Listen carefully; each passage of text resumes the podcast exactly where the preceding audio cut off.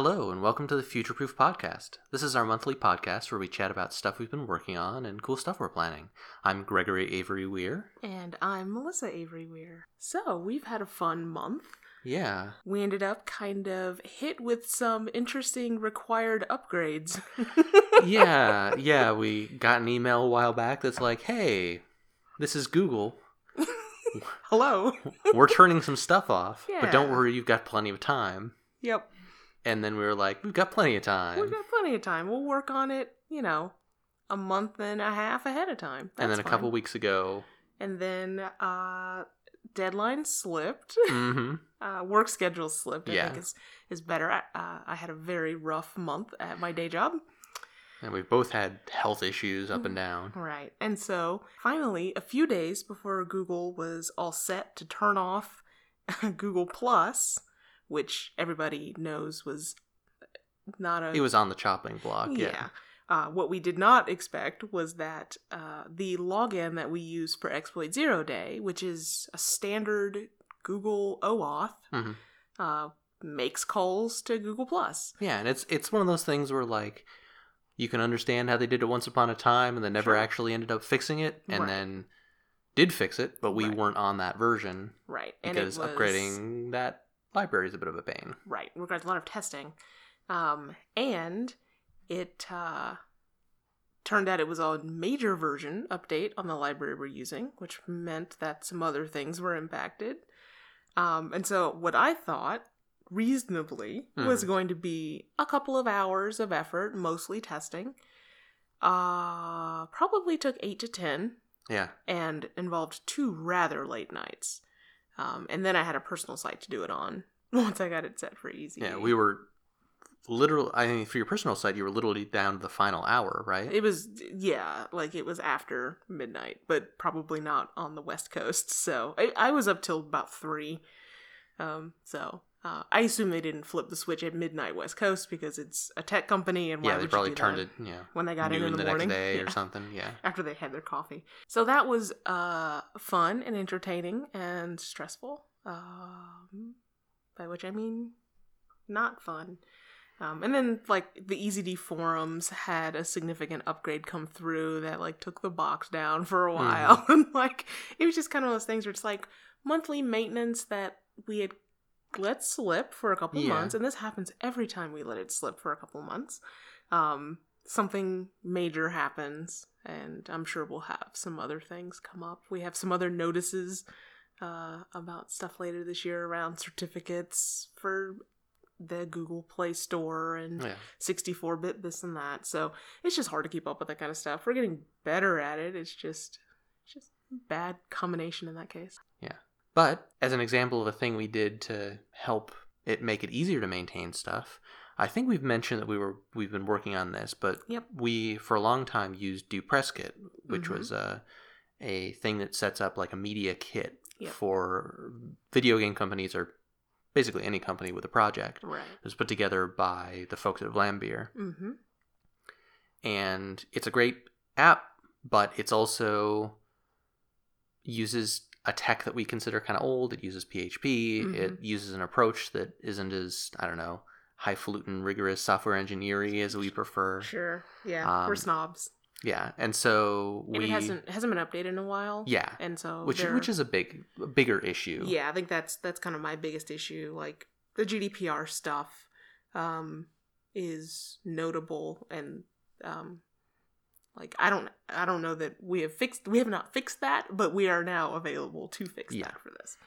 And so we have re-implemented PressKit or the features of PressKit Mhm. in Django, Right. which is the the web framework we use for all of our websites that Yeah. aren't just simple little flat sites.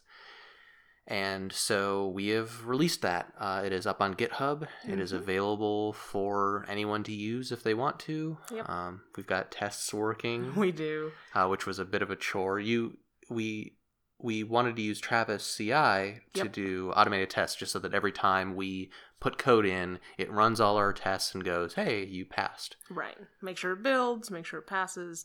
Um, you can, there's all sorts of really cool configuration stuff you can do, like getting code coverage stats or testing its multiple versions of things.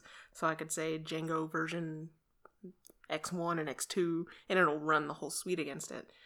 Um, problem is, and this is, I have just had the most fun this last yeah, month. you run into all sorts of things that are like, why was this even an issue? It just wouldn't run. yeah, it just failed uh, running tests. And Mm. I would like duplicate the repository under a different name and a different account, private, public, whatever. It would work anywhere other than my repo. And I've like, there's like awesome people at Travis CI, like doing diffs on our code and like helping me out with like learning how to dig in there.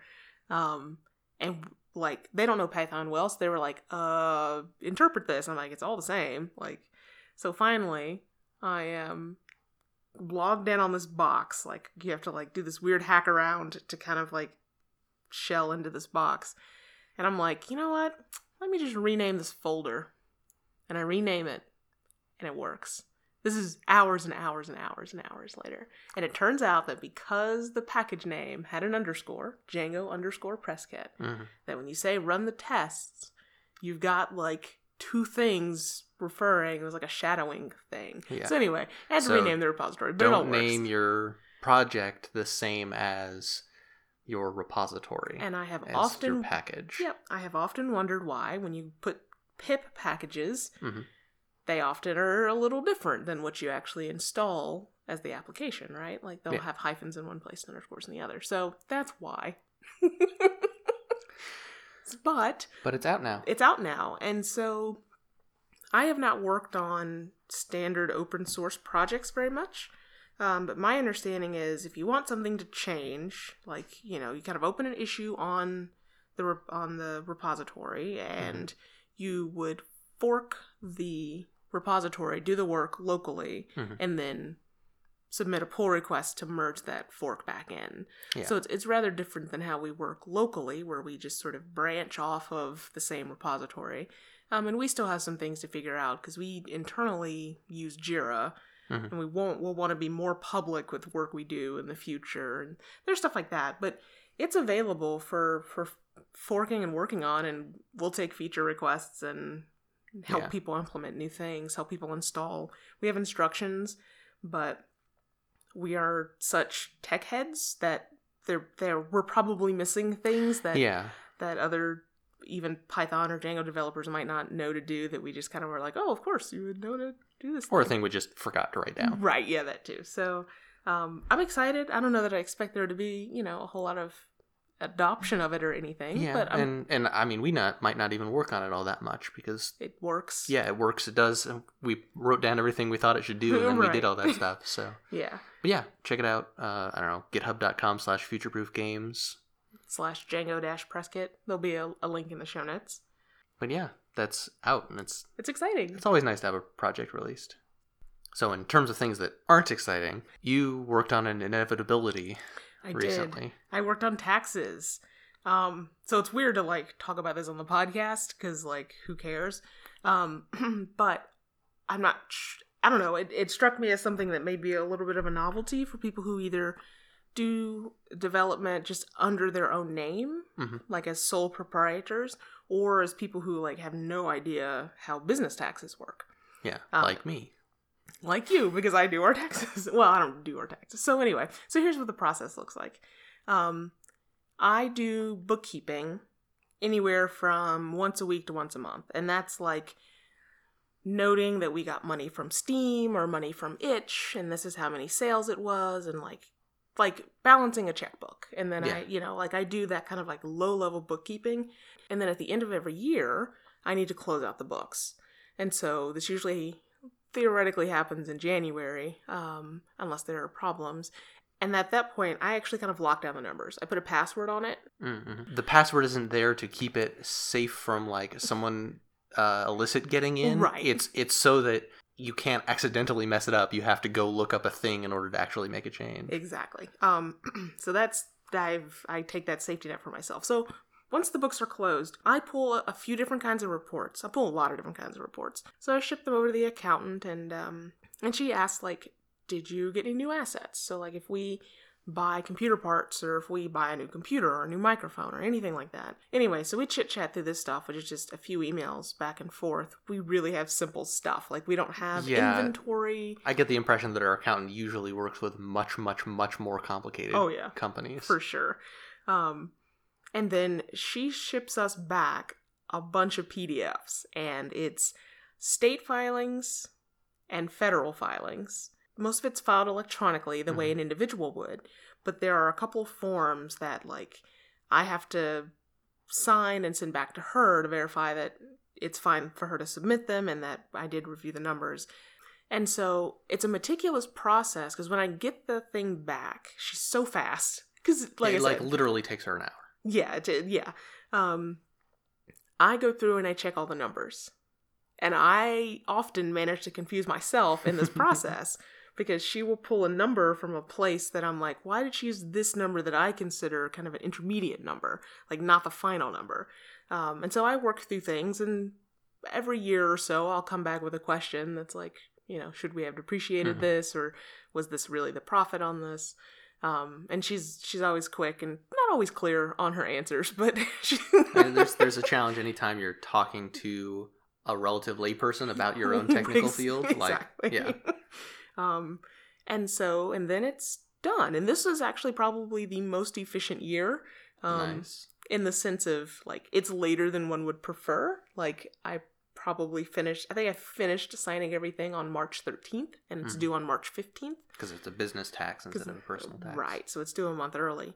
Um, but um, in terms of like time spent, there was like one big accounting effort on my part that was a handful of hours, and then a few emails over a couple days with her, and then it was all done. Um, so that's great. That's a that's on account of me doing better with bookkeeping in the last year or so. So taxes. I said I'd be quick. I explained everything. Excellent. So the other thing that we've been doing that uh, has me a little excited is we've been working on Headless Swarm again actively.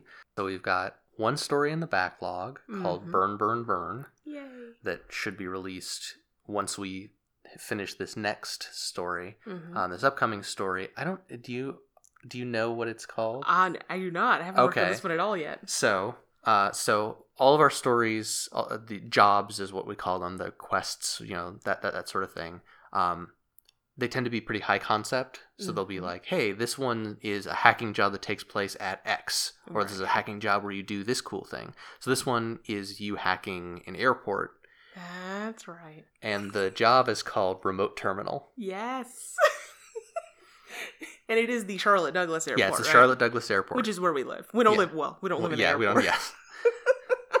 uh, but we live in Charlotte, uh, and this one's especially interesting because so to me because Exploit Zero Day is a sequel to a Flash game that I made years ago, hmm and the one of the main characters of EZD named Sketch is from Charlotte.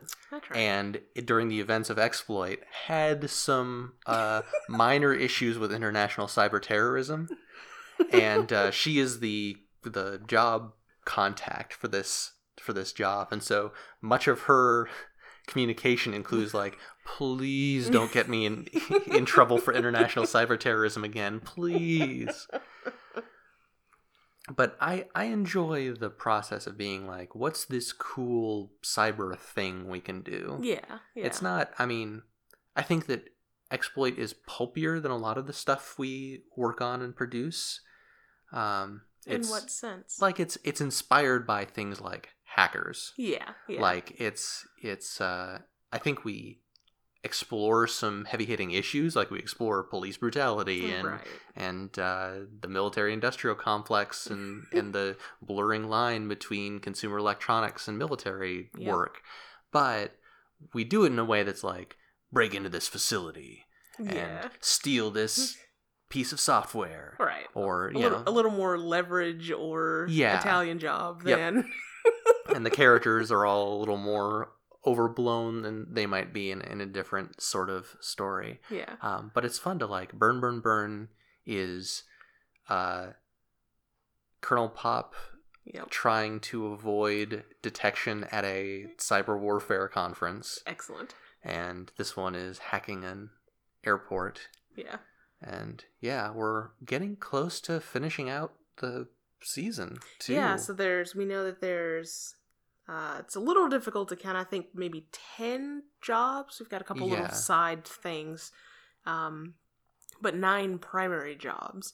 Um so yeah, this is 6 of 9. When 6 is done, we'll release 5. Mhm. Keep moving on 7, kind of like keep one um in the pipeline and that that also lets us adjust like if yeah. if, someone's someone like, yeah if someone's like, like- "Oof, continuity error yeah, especially since it's been a while since we had Yeah. worked so and and if someone comes in and plays Headless Swarm after everything is done, these Mhm. two jobs are actually simultaneous. right So so you'll these two jobs will both unlock at the same time, kind of Mhm. looking at two different characters in the zero day organization right dealing with some fallout from stuff you did earlier in the story.